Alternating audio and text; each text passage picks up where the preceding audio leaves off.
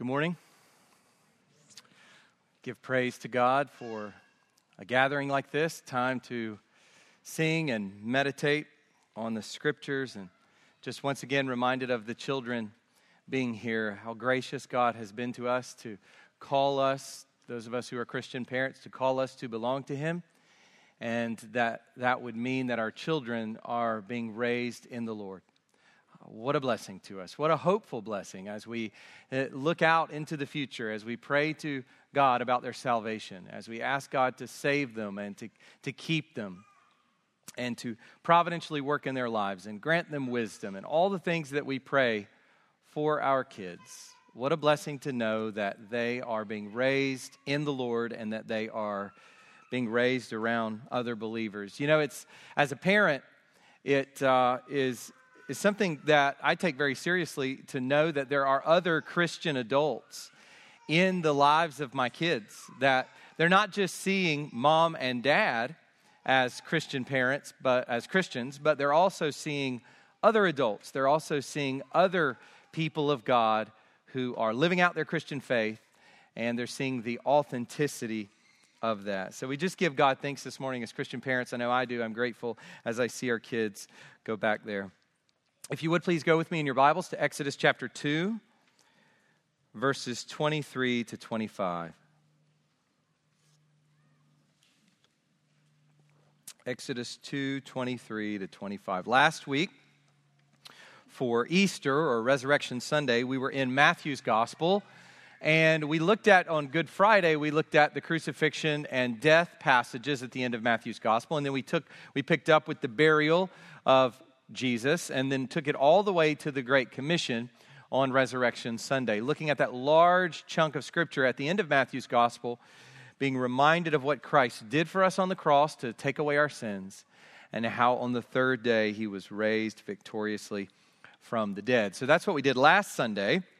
But today we return to our series on Exodus. And so, if you're visiting with us this morning, we go through books of the Bible. We're now in Exodus, and you'll see the posters. We always try to pick a couple of passages from the book we're in to put up on the wall just to orient us, even as we walk in here and prepare our hearts for worship. So, that's where we are again today. We return to the Israelites enslaved in Egypt. And Moses living away from Egypt as a fleeing exile in Midian. And so we're looking at these ancient places, these ancient names, and we are wondering always as we go through, maybe you are this morning, what does this have to do with me? And there are lots of ways we can answer that question, but the way that I always like to answer it as Christians this morning is that we are reading our story. So it's much like opening up uh, and reading a history of your family. Uh, you'd probably be interested to know if you found some your, your great grandfather your grandfather or grandmother had left a, a, a, history of the family up in the attic somewhere and you stumbled upon it and began to flip through it and see old pictures and begin to read stories of people you don't even know but people who were your ancestors uh, it is similar as we read through stories like this. This is not just distant stories that have a moral tale. I think sometimes these Old Testament stories are treated that way. They're treated as sort of moralistic stories, examples of how we are to conduct ourselves. But as we go through the Bible, we find that often the heroes of the Bible aren't very heroic. Oftentimes, the heroes of the Bible show themselves to be as broken as we are. And we know that they are. But as we go through these stories, we realize as Christians that we are reading our story. This is the story of how it came to be that we would be sitting here this morning worshiping God with a new heart, forgiven of our sins, having hope of the resurrection of the dead, believing in a crucified and raised Jewish man who is also God incarnate who the God of Abraham, Isaac, and Jacob. It's the reason why we teach our kids about Christ. It's the reason our kids just walked out of that door a moment ago, some of them, and went to learn about Christ. So we're very much reading our own story. So take these distant names, take these distant places, and fold them into your gratitude to God for what he has done to save you.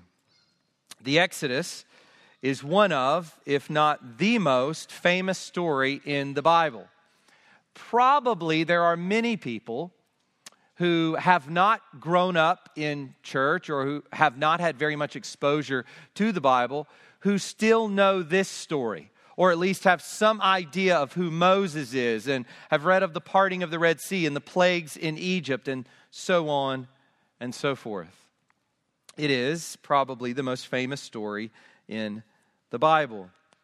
God sends Moses to lead the enslaved Israelites out of Egypt. That's the big idea. If you could sum it up in one sentence, there it is God sends Moses to rescue, to deliver the enslaved Israelites out of Egypt. But where does all of this begin?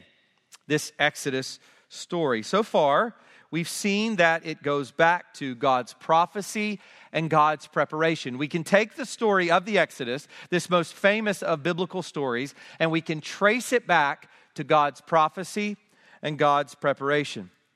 We see God's prophecy at the end of Genesis 15, verses 13 to 16. This is what God, hundreds of years before the story of the Exodus, this is what God said to Abraham.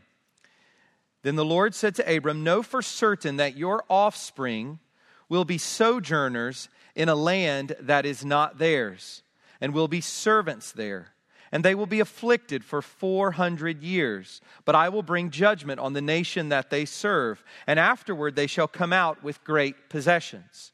That's the Exodus. As for you, you shall go to your fathers in peace. You shall be buried in a good old age, and they shall come back here, that is Canaan, in the fourth generation, for the iniquity of the Amorites is not yet complete. And so, this here, God tells Abraham what's going to happen in the future. And he foretells, he tells Abraham of two things. One is the Exodus, and the other is the conquest of Canaan. The Exodus under Moses, the conquest of Canaan under Joshua. That God will rescue his people, he will bring judgment on the Egyptians to glorify his name, and he will bring judgment on the Amorites, those living in Canaan who have sinned greatly against the Lord. How? He will bring his people in as an army of swords, as a flood of swords, to judge the people of Canaan. So, for hundreds of years, this had been known. God had not veiled this, He had made this known prophetically to Abram. We've also seen God's preparation through the first two chapters of Exodus. So, tracing the Exodus back to this prophecy, and then tracing the Exodus back to all of this preparation. God providentially brought the Israelites to Egypt through Joseph. They multiply, and the Egyptians begin to enslave and oppress them. The more they are oppressed, we are told, the more they multiply. Every strike of the whip from the Egyptian taskmasters means greater multiplication by the Lord. So, what does Pharaoh do? He resorts to killing their baby boys. And during this period, God saves one baby boy by having him adopted by one of Pharaoh's daughters. And she names him Moses. Moses, probably one of the most famous names in human history. And when this boy Moses grows up, he identifies with his people. He chooses, as we are told in Hebrews chapter 11, he chooses to identify himself with his people rather than the Egyptians. He chooses to identify himself with a slave people rather than the royal courts of Egypt. You know, we read these things too quickly. This is utterly amazing he identifies with the Hebrews. He shows this by killing an Egyptian slave master who is beating one of the Hebrews. And I said last week uh, or two weeks ago, we tend to read that story and we just get lost in the ethical questions of what Moses did to the Egyptian. And we just, we just lose sight of what the narrative is even about. God the Holy Spirit through Moses, is communicating this overarching truth to us. Whatever we are to make of Moses' act against the Egyptian uh, taskmaster, the, the point of that narrative is that Moses is firmly identifying himself as a Hebrew. He identifies himself more with the oppressed Hebrew slave than with the oppressive Egyptian taskmaster, killing the Egyptian who is beating one of his people. This results in Moses having to flee for his life. He ends up in Midian, which is in the Arabian Peninsula, and there he settles down and starts a family. So, what's the end result? Of all of this that we've seen so far, God has prepared and is preparing a deliverer. So, as I said before, we're tracing the Exodus back to the prophecy, tracing it back to God's preparations, and all of this is God's preparation of a deliverer. God has given Moses a heart of faith, a love for his people, and compassion and courage for defending the oppressed. We see all of that in chapter 2. That very short, actually, just the latter part of chapter 2, that very short passage tells us all of that about Moses' heart. It tells us all of that about God's providence outside of Moses and God's providence inside of Moses. You know, all of that debate over nature versus nurture and all of that really becomes utterly irrelevant. Because whether it is nature, genetically, or nurture, how Moses was raised, it doesn't matter because in God's providence, Moses is being prepared in this way. God has given Moses Egyptian training, but has removed him from the allurements of Egypt. You see that at the end of the story as we came to it a couple of weeks ago there, as Moses flees Egypt and goes to Midian. He has all the training that, that he would need. 40 years he lived as an Egyptian prince. He has all the training, all the wisdom, all the learning, all the insight that would have come from being raised in that way. But God removes him from all of the temptations and allurements of Egypt and makes him a shepherd in Midian. When the time is right, God will send Moses back to Egypt to deliver his people Israel. So we see all of this preparation prophecy about the Exodus and preparation for the Exodus. That's what we've seen so far. But today, we come to a crucial turning point in the narrative the intervention of God that leads to the Exodus. And this is Deliverance Anticipated. And that's the title for the sermon this morning Deliverance Anticipated. So if you would go ahead and stand with me as we read this turning point, point passage, just verses 23 to 25, a short little text for us this morning, but it really is the hinge of Exodus. It really is the turning point, and it sets up everything else we will read throughout the book. It is anticipating. You could say this by the time you read the last words of verse 25, and God knew. When you read those words, the Exodus is as good as done. God's salvation, his rescue of his people, is as good as done. So let's read God's word together. This is God's holy word. Chapter 2, verse 23 to 25. During those many days, the king of Egypt died and the people of Israel groaned because of their slavery and cried out for help. Their cry for rescue from slavery came up to God. And God heard their groaning. And God remembered his covenant with Abraham, with Isaac, and with Jacob. God saw the people of Israel, and God knew. You can go ahead and be seated. These are powerful words words to strengthen and fortify the people of God across time and across space. Wherever we are, whenever we are, these are words to fortify us in the Lord and our hope in God. So let's pray and ask for God's blessing over this time of instruction from His Word. Father, we're grateful for another opportunity to be together, to sit under your word, to submit to its authority Lord, it is your authority. How else are we to obey you? How else are we to follow you? How else are we to submit to you and call you in truth Lord, if not under your holy word? God, we thank you that we have it here to look at, even little passages like this, filled with treasure, filled with richness and honey for our souls.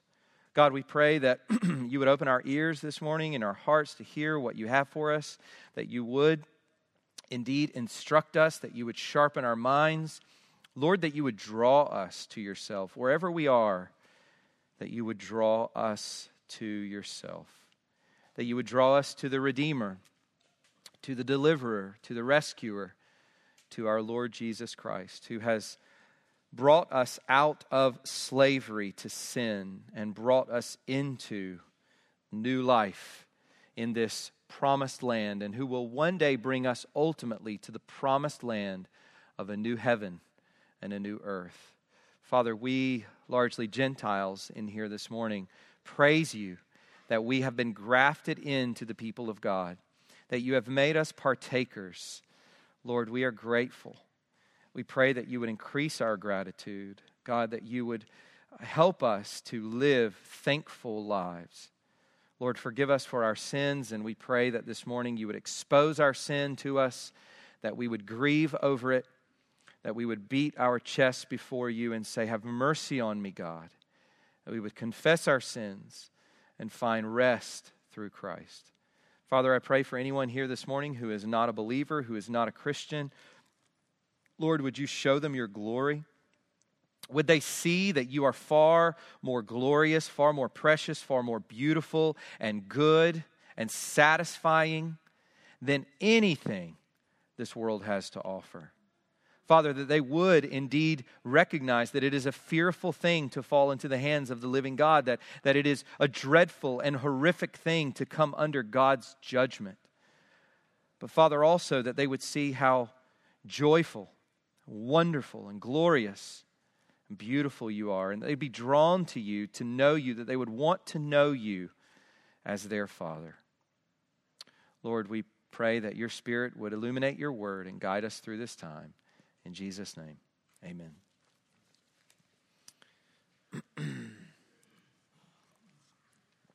so, this short passage, anticipating Israel's deliverance, can really be divided into two parts just two parts, and here they are. These are our points for this morning if you want to write them down. Uh, two points, two parts. First, Israel's anguished prayer. And for that, we're going to look at verse 23. And secondly, God's active response, verses 24 to 25. Very simple uh, text here. We have uh, the, the people of God praying to God, and we have God actively responding to those prayers. So that's what we're going to look at as we go through these three verses this morning. So let's begin first with Israel's anguished prayer. So look with me at verse 23. During those many days, the king of Egypt died, and the people of Israel groaned because of their slavery and cried out for help. Their cry for rescue from slavery came up to God. You could say that so far in Exodus, we haven't really seen the relational component between God and his people. We haven't really seen interaction between them, this kind of vertical movement. We, we haven't seen that really between God and his people, this relationship between the two. We've certainly seen God providentially working. We've seen God preparing and multiplying and protecting and blessing. We saw God mentioned with the Hebrew midwives back in chapter 1. Remember, the Hebrew midwives are told by the Pharaoh that they are to kill the Hebrew baby boys as they come out of the womb, probably to suffocate them without the mother even knowing. And we read there that the Hebrew midwife said, said they weren't going to do that. They didn't say that to Pharaoh, but they didn't do it. They disobeyed Pharaoh because they feared God more than Pharaoh. And God blessed them with families of their own. And God multiplied his people. So you can't read anything that we've read so far in Exodus chapters 1 and 2 without recognizing clearly that God is at work.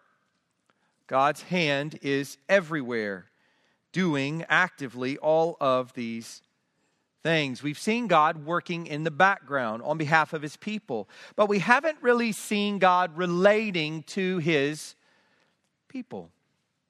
All of that changes today with Israel's anguished prayer.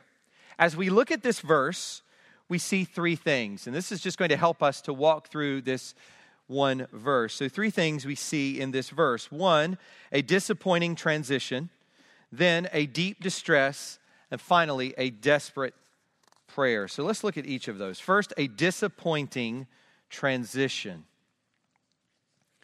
Over centuries of enslavement and oppression, Israel has had various rulers over them. They've had to face various pharaohs. We haven't been given detail about that. Moses doesn't go through and tell us it was in the year of Pharaoh so and so.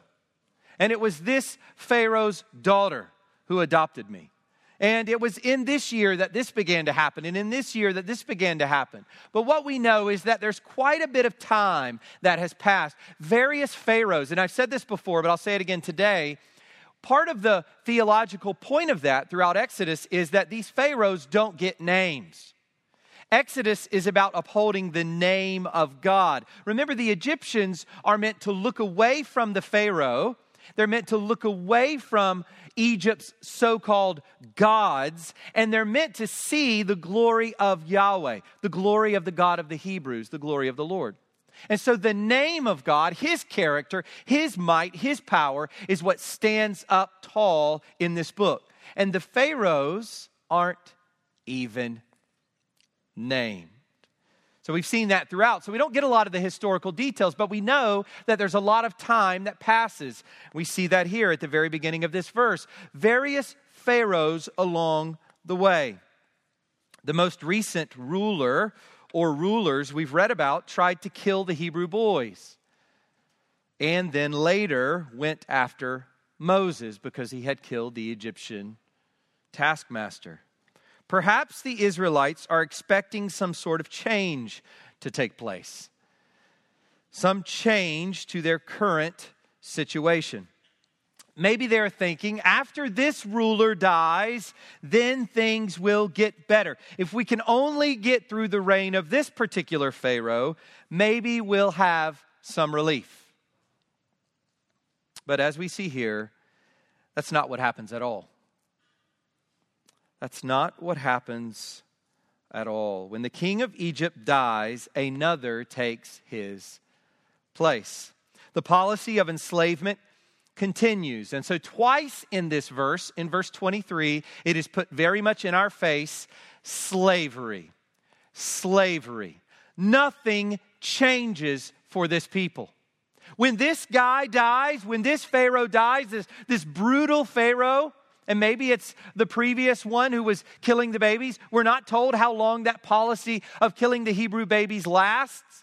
We're not told if that just continues right up until this point or if it stopped and we had another Pharaoh. But regardless, one thing we see clearly from this verse is that any hope they had of things changing with the passing of time, any hope they had of things changing with a shift in the political situation. That, I think, speaks to us today. We can think, oh man, if only this person would get elected, if only this would happen politically. Any hope they had of that vanishes. The policy of enslavement continues. This is a disappointing transition. Let me just say to you this morning maybe you can relate to this situation in your life unmet expectations, extreme disappointments, periods in your life when you thought things would change or get better, but they didn't. You hoped and you hoped and you waited and you waited and you just knew, you just knew that at this turning point, you get this new job, or you move, or you have this child, or you get over this sickness, or you get this thing sorted, whatever it is, circumstantially, societally, politically, emotionally, whatever it is, you just knew that when that happened, things were going to change. And they don't. Unmet expectations. We need to see here this morning, as the people of God, that this is what the Israelites were facing. And that tells us something that I think helps us out and it encourages us. And that is that this experience of having these expectations and those expectations being unmet in the way we want them to be met is nothing new. This is nothing new for the people of God. This is nothing new for those who are in a state of waiting on the Lord. Nothing new for those who are waiting on Christ's return. They couldn't perceive all the ways God was working, and neither can we. So you might be here this morning and have these unmet expectations. You thought it was going to change, it doesn't change. But like the Israelites, we need to consider the fact that God is very much at work. God is very much intimately involved in every aspect of our lives. His providence reigns, His sovereignty reigns, and though these expectations we have are unmet, God is still working. He still loves His people, He's still in control. So we see a disappointing transition. Secondly, we see a deep distress. It is difficult for us to measure the suffering of the Israelites in this period. We read accounts of suffering. And if we haven't experienced anything like that, it's very difficult for us to relate to it. It's very difficult for us to really feel and understand the weight of it. It's difficult to measure what they were going through the pain, the grief, the toil would have been unrelenting and excruciating. Mothers were giving birth to their sons only to see them thrown crying into the Nile River, never to be seen again. Men were torn away from their families and made to work to exhaustion or even death. To watch their sons be beaten sometimes to death, undoubtedly, by these Egyptian overlords and slave drivers. This was the condition of God's people, not just for decades, but for centuries. For centuries.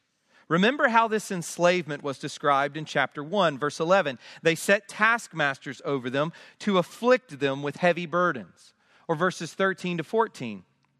So they ruthlessly, a word that, that means with violence, they ruthlessly made the people of Israel work as slaves and made their lives bitter with hard service in mortar and brick and in all kinds of work in the field. In all their work, they ruthlessly made them work as slaves. You know, when a word is repeated like that, especially when it comes at the beginning and the end, it is meant to basically summarize and define everything that's there. It's like a big label over everything you read there, and that's the label ruthlessness. That's the situation for the Israelites. This is not nine to five slavery. This is not slavery with a little leather whip, kind of like you might use on a horse. This is brutal slavery of God's people. With what little energy they had, we are told here in verse 23 that they groaned. And, and it's used collectively. They, as a people, groaned from the depths of their souls. They groaned. This is an expression of deep distress. And maybe it's one that you've experienced in your life. Maybe you read this and you think, I can relate to that. I have groaned, not just felt pain, not just felt some grief, not just had some discomfort or faced some difficulties, but I have groaned from the depth of my soul. The word used here in Exodus chapter 2 is the same word repeated throughout Lamentations. There's a book called Lamentations in the Old Testament. A lamentation is a, a, a crying out in grief to lament injustices and to lament awful situations. It is the same word repeated throughout the book of Lamentations. As the people groan under the situation of King Nebuchadnezzar of Babylon coming in to Jerusalem, destroying the city, destroying the temple, and carrying off the people of God. That was also a period of great groaning. But that's not the only word used here. We have slavery, we have groaning, and we have crying out for help. That is the deep distress of the Israelites during this time. We need to see that, the weight of it, even though I think it is immeasurable from our standpoint. Third, we see a desperate prayer. Where do the Israelites turn as their suffering has been heaped up beyond measure? it says here that they cried out for help, and their cry for rescue from slavery came up to God. In other words, you could say it this way they cried out to God for help. They cried out to God to rescue them. God, have mercy, like we sang earlier. God, help us. God, rescue us. Their cry went up to the Lord. This verse is very important in giving us one of the key characteristics of God's people. You know, I love as we go through the scriptures, we get all sorts of authenticating marks.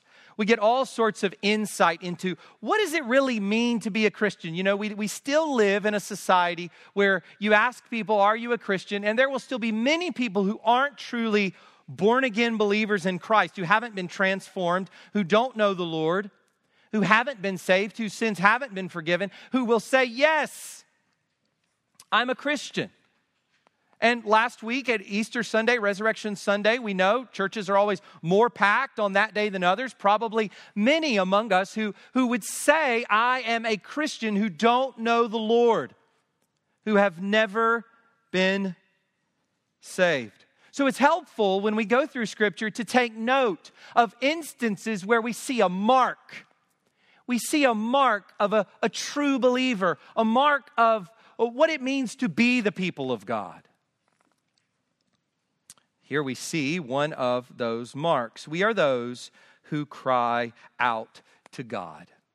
Not just a generic God, not just some general God, but, but we cry out to God out of the history of redemption. That's what you see here with the Israelites. They are crying out to God out of the stream of the history of redemption. They're crying out to God as the people of God. They are crying out to the God of Israel as the sons of Israel.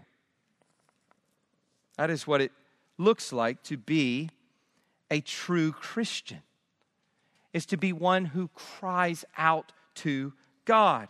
We see this theme repeated in the Psalms. Psalm 142 1 With my voice I cry out to the Lord. With my voice I plead for mercy to the Lord. Psalm 18, verse 6 In my distress I called upon the Lord. To my God I cried for help. Psalm 120, verse 1 In my distress I called to the Lord.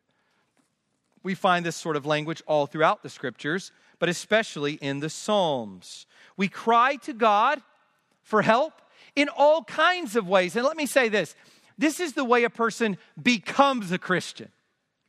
So maybe you're here this morning, you're not a believer, or you don't know whether or not you're a believer. Let me tell you how a person becomes a Christian. They cry out to God for rescue. They cry out to God for help.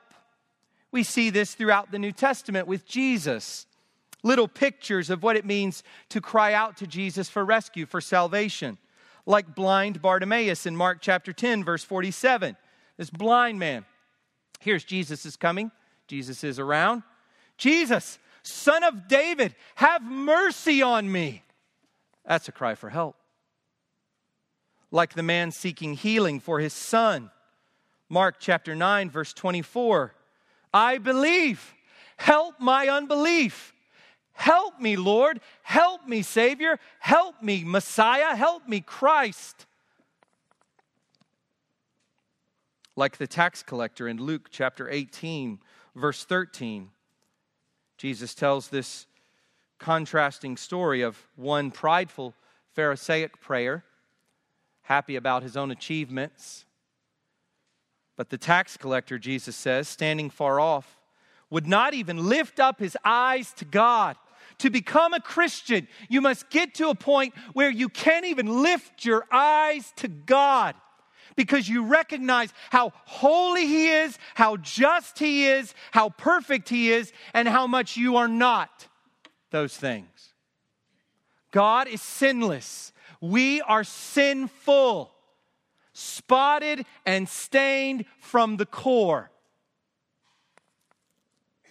We must get to a point where we realize that by God's grace and we fall on our faces before God. Our eyes fall where we can't even look to God because we recognize how holy and good and righteous He is and how much we are sinful. And what do we read here? He wouldn't even lift up his eyes to heaven, but he beat his breast, saying, God, be merciful to me, a sinner. This is a cry for help. And this is what it looks like to become a Christian. So ask yourself has that happened to you?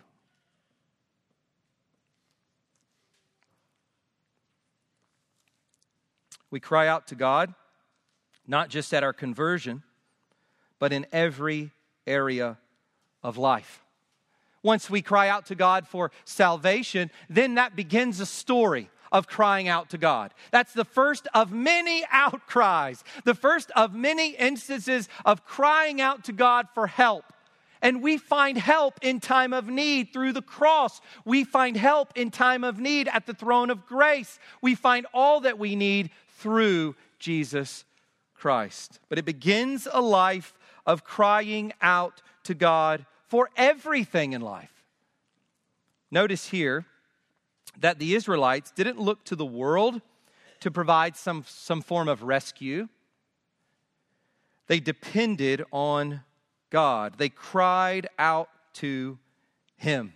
Now it's interesting here, you know, it does tell us about the, the, the, the, imperfection of Israel's faith. It reminds us of the imperfection of our faith. It, it took this long. Whatever happened collectively in the hearts of the people of Israel, the sons of Israel, it didn't happen until this point. I think we are to get that from the text. There's something different here, there's a transition here. The suffering is great. The disappointment is great. But it's only here at this point that we are told that they actually look upward and they cry out to God to rescue them.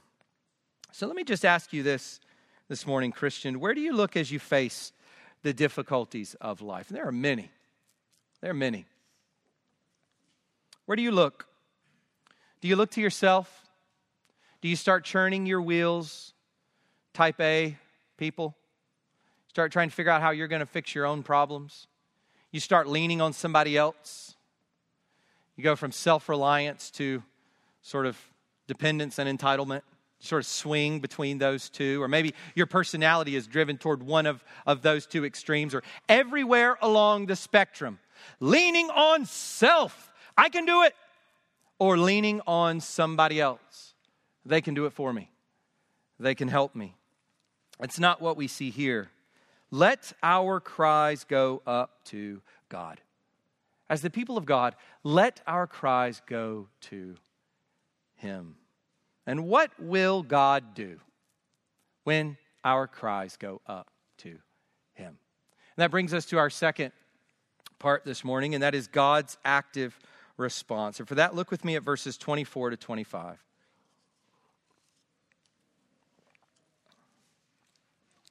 And God heard their groaning, and God remembered his covenant with Abraham, with Isaac, and with Jacob. God saw the people of Israel, and God knew. A moment ago, I quoted Psalm 120, verse 1. And it begins in this way In my distress, I called to the Lord. And I stopped it there because that was the point being made then. But it's important for us that we take careful note of how the verse ends. So it begins in this way In my distress, I called to the Lord, and it ends in this way And he answered me. And he answered me. These aren't just uh, vain cries. These aren't just uh, pining after something. These aren't just words falling into or floating away in the air. In my distress, I called to the Lord, and he answered me. And that's exactly how Moses later describes this situation in Numbers and Deuteronomy. So let me read you two verses where Moses reflects back on this particular incident. Numbers 20, verse 16. And when we cried to the Lord, he heard our voice. And again in Deuteronomy 26, verse 7 Then we cried to the Lord, the God of our fathers, and the Lord heard our voice and saw our affliction, our toil, and our oppression. The Lord heard. Isn't it amazing to think that when we speak to God, He really does listen, He really does hear, He really does see, He really does respond? Hear this every single time. Every single time. God answers us. These verses repeat the name God four times. And the writer, Moses, is trying to make this very, very clear to us. He repeats God's name four times. Now, when you have one subject with four verbs, as we're teaching our children to write, we would encourage them not to repeat the subject every time they use a different verb. Eh, it's just unnecessary. You don't, you don't do that. You might want to throw in a pronoun, or you might just want to use a comma and put in your subject and then list those verbs. That's not what Moses does. And it's not because he is a terrible writer. It is because he wants to burn into the minds of his readers the name of God. He wants to burn into the minds of his readers that the same Elohim, the same God in the very first verse of Genesis, in the beginning, God created the heavens and the earth. This God is there. This God hears, he responds, he answers, he shows up. It is God. This is an intense picture of divine activity in this short space. Two verses, an intense picture of divine activity. God heard, God remembered, God saw, and God knew. This is a flurry of divine activity in response to what? In response to prayer. To prayer. This is similar to what we find with Daniel in chapter 9, verse 23. At the beginning of the, this is the angel speaking to Daniel. At the beginning of your pleas for mercy, a word went out, and I have come to tell it to you. Uh, what are we, what are we getting there? What we're, what we're getting there is that this, this, this man, this dust, this sinful man, as we all are, even Daniel, who is presented in a glowing way, even Daniel, this, this sinful man, born in Adam, opens his mouth and says words in his own language to the infinite, eternal God, and God responds at the very beginning of those words and sends an angel to speak, sets in motion a response to his prayer. This is what we see about God's responsiveness. God hears and answers our prayers. We need to get that, people of God. God hears and answers our prayers. You know, this weekend, we're having a men's retreat, and the focus of the men's retreat is on prayer. And let me just encourage you today is the last, and Daniel and Stan will think I planned this. I didn't plan this, it just kind of came up, but uh, you're, you're, I'm glad uh, we can, we can put this out there. So next weekend, we're having our men's retreat from Friday to Sunday morning, and it's on the topic of prayer. We're going to have three talks, three sermons on prayer one Friday night, one on Saturday morning, and one on Saturday evening. It's a great time of fellowship, it's a great time of instruction, praying together, spending time together. Today is the absolute last day. We, we sort of push this out and push this out and push this out. It is the absolute last day to sign up for the men's retreat. So, wives, you should be looking at your husbands, not thinking, oh man, I'm going to have the kids all by myself this weekend. You should be thinking to yourself, my husband needs to go to this. He needs to be a praying man. So it's not something that we want to beat you over the head with, but it is something that we want to strongly, with elbow, nudge you to participate in. So if you're, if you're available this weekend, please go to that. I think you'll be encouraged. I think you'll be built up in the Lord. And I think you'll be built up in this most holy activity of prayer as we finish up this morning, I want us to see what God does and what God does not do. As we think about God's response, as we think about God's answer, I want you to see what He does and what He does not do. So, first, what He does. All of this language of perception shows that God is fully engaged with the suffering of his people. Uh, this is something we need to recognize as well. It, we're not just seeing here that God answers prayer. That, that's true, and that's absolutely important, central. We need to get that very clear. But we're also seeing that God relates to his people in their sufferings. God is engaged with the sufferings of his people. I think sometimes we forget that.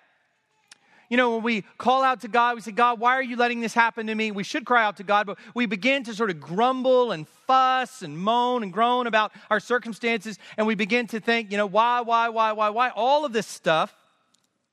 We need to be reminded that God is not aloof from our sufferings. We know that because of the cross. The cross tells us that God has entered into our sufferings in the most intense and immediate way. God became man and dwelt among us. We behold his glory.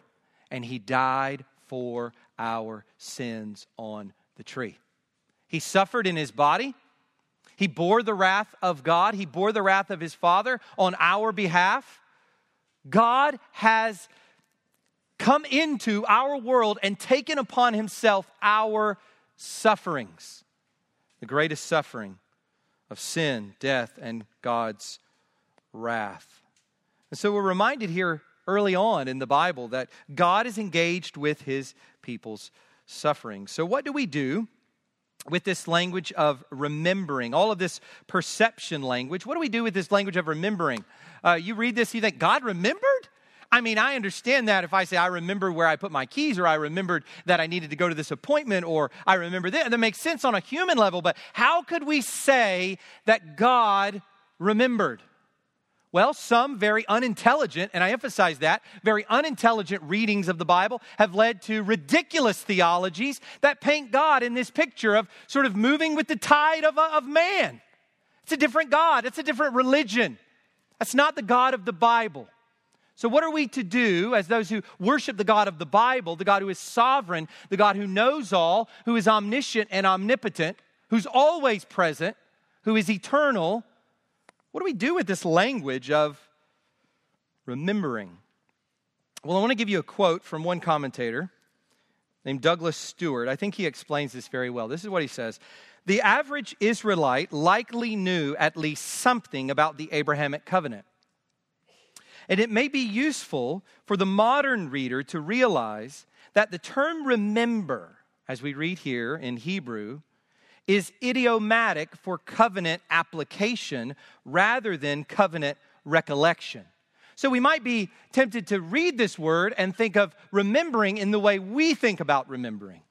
But what he's saying here is that the Hebrew reader would have immediately known, and he lists a, a bunch of uses of this word, would have immediately known that this refers not to God recollecting, oh yeah, Abraham, I better get busy doing something but rather God actively and intentionally applying his covenant in that moment. He goes on to say this In other words, to say God remembered his covenant is to say God decided to honor the terms of his covenant at this time. So, it, so it's God working in history, in space and time. And it's at this time that God applies the outworking of his covenant. It's at this time that God applies what he told Abraham way back that he would do. He goes on to say this Thus, the idiom, idiom is just a way, a way of speech that, uh, that a, a native reader would understand immediately, and an outside reader doesn't really understand. Thus, the idiom never implies that anything was in fact forgotten or pushed to the back of God's mind. So, you run across any kind of theology that wants to make a big to do about words like this and, and come up with this view of God based on words like this. It's just a very foolish, a very simplistic, and I think we could even use the word stupid because it is in the Bible, in Proverbs. Go and read it. It's, it's, a, it's a very poor reading of the Bible.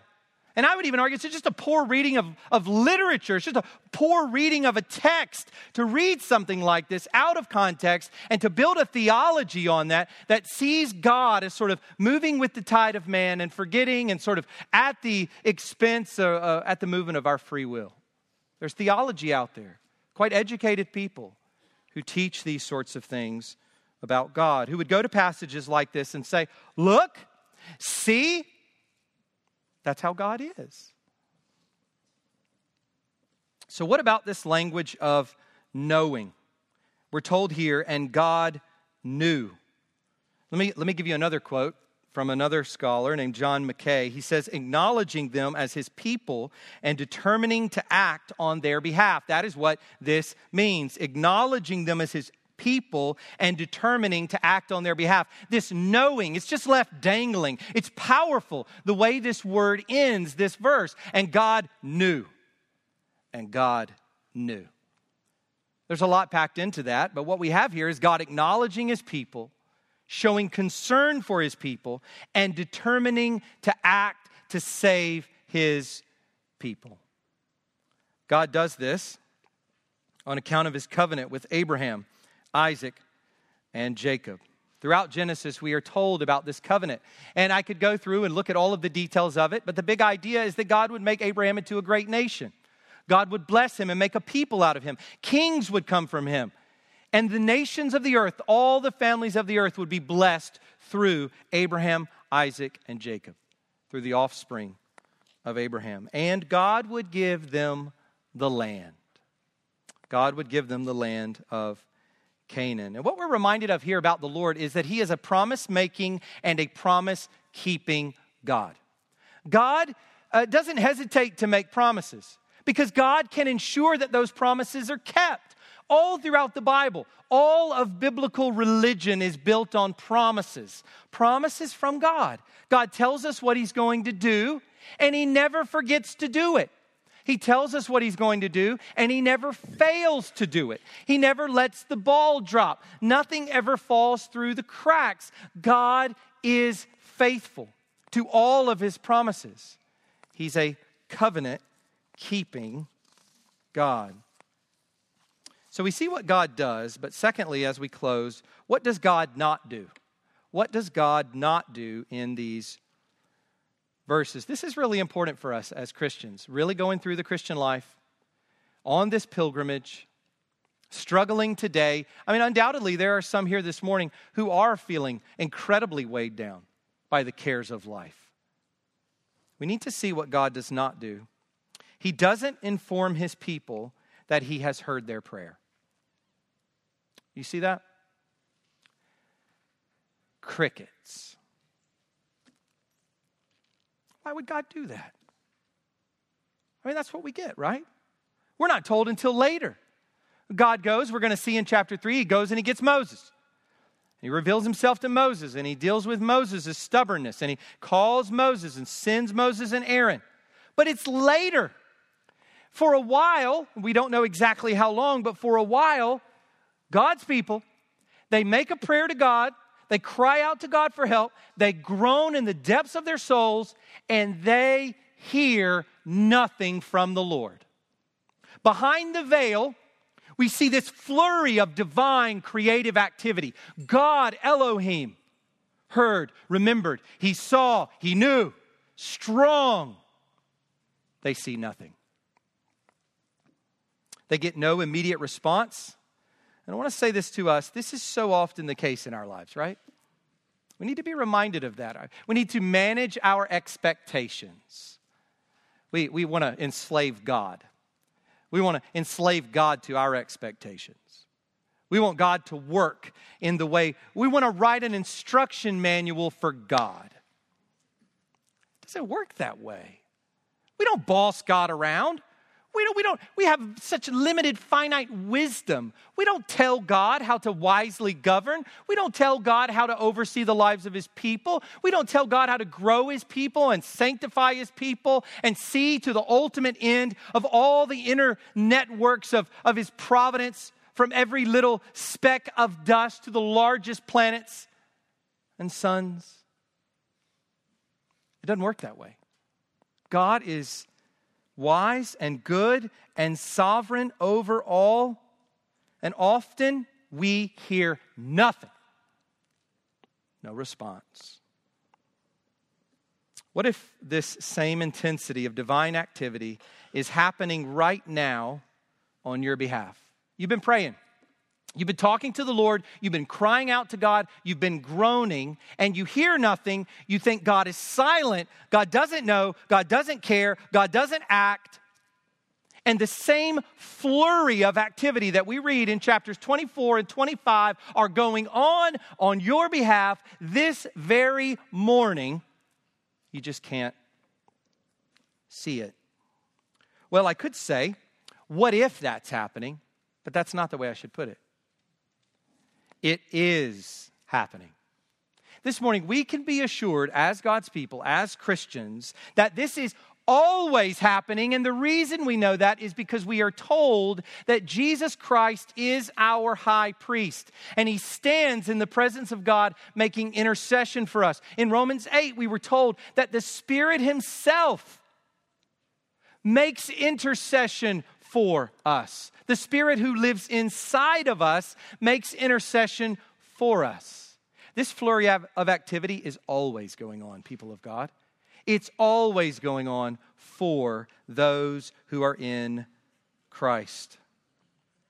So be assured today, as we close this morning, be assured today of God's active response. For Israel, their deliverance was anticipated. For those of us who are in Christ Jesus, our final deliverance is likewise anticipated. Every time we pray and we know God hears, we know God answers, we know God responds. We may not see it, we may not perceive it, but God sees, God perceives, and He's with us, whether we know it or not. Colossians chapter 3 verse 4 reminds us of our future deliverance when Christ who is your life appears, then you also will appear with him in glory. Titus chapter 2, verse 13.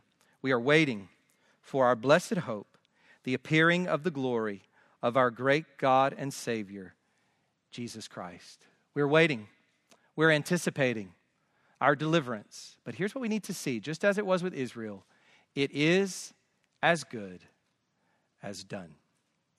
Let's pray. Father, we thank you for what you reveal to us in your word. We thank you for these powerful verses, these verses that remind us of who you are and what it looks like to live the Christian life and how difficult the Christian life will often be, and how many times in the Christian life we will feel alone. We will hear nothing. But God, what, what a wonderful encouragement to us today to be reminded of the fact that you are working and you are hearing. And we never open our mouths to you in prayer and you turn a deaf ear. We never pray to you and you just ignore us or don't remember your covenant through the blood of your Son. There's never a time when we call out to you in the name of Christ and you don't see and know. When you don't acknowledge us and when you are not acting on our behalf, turning all for good and conforming us into the image of your Son. God, thank you for your word today. We pray that you would hide it in our hearts, that we would not sin against you. We pray for uh, the Lord's Supper as we come to it now, that our hearts would be reverent and joyful. We pray this in Christ's name. Amen.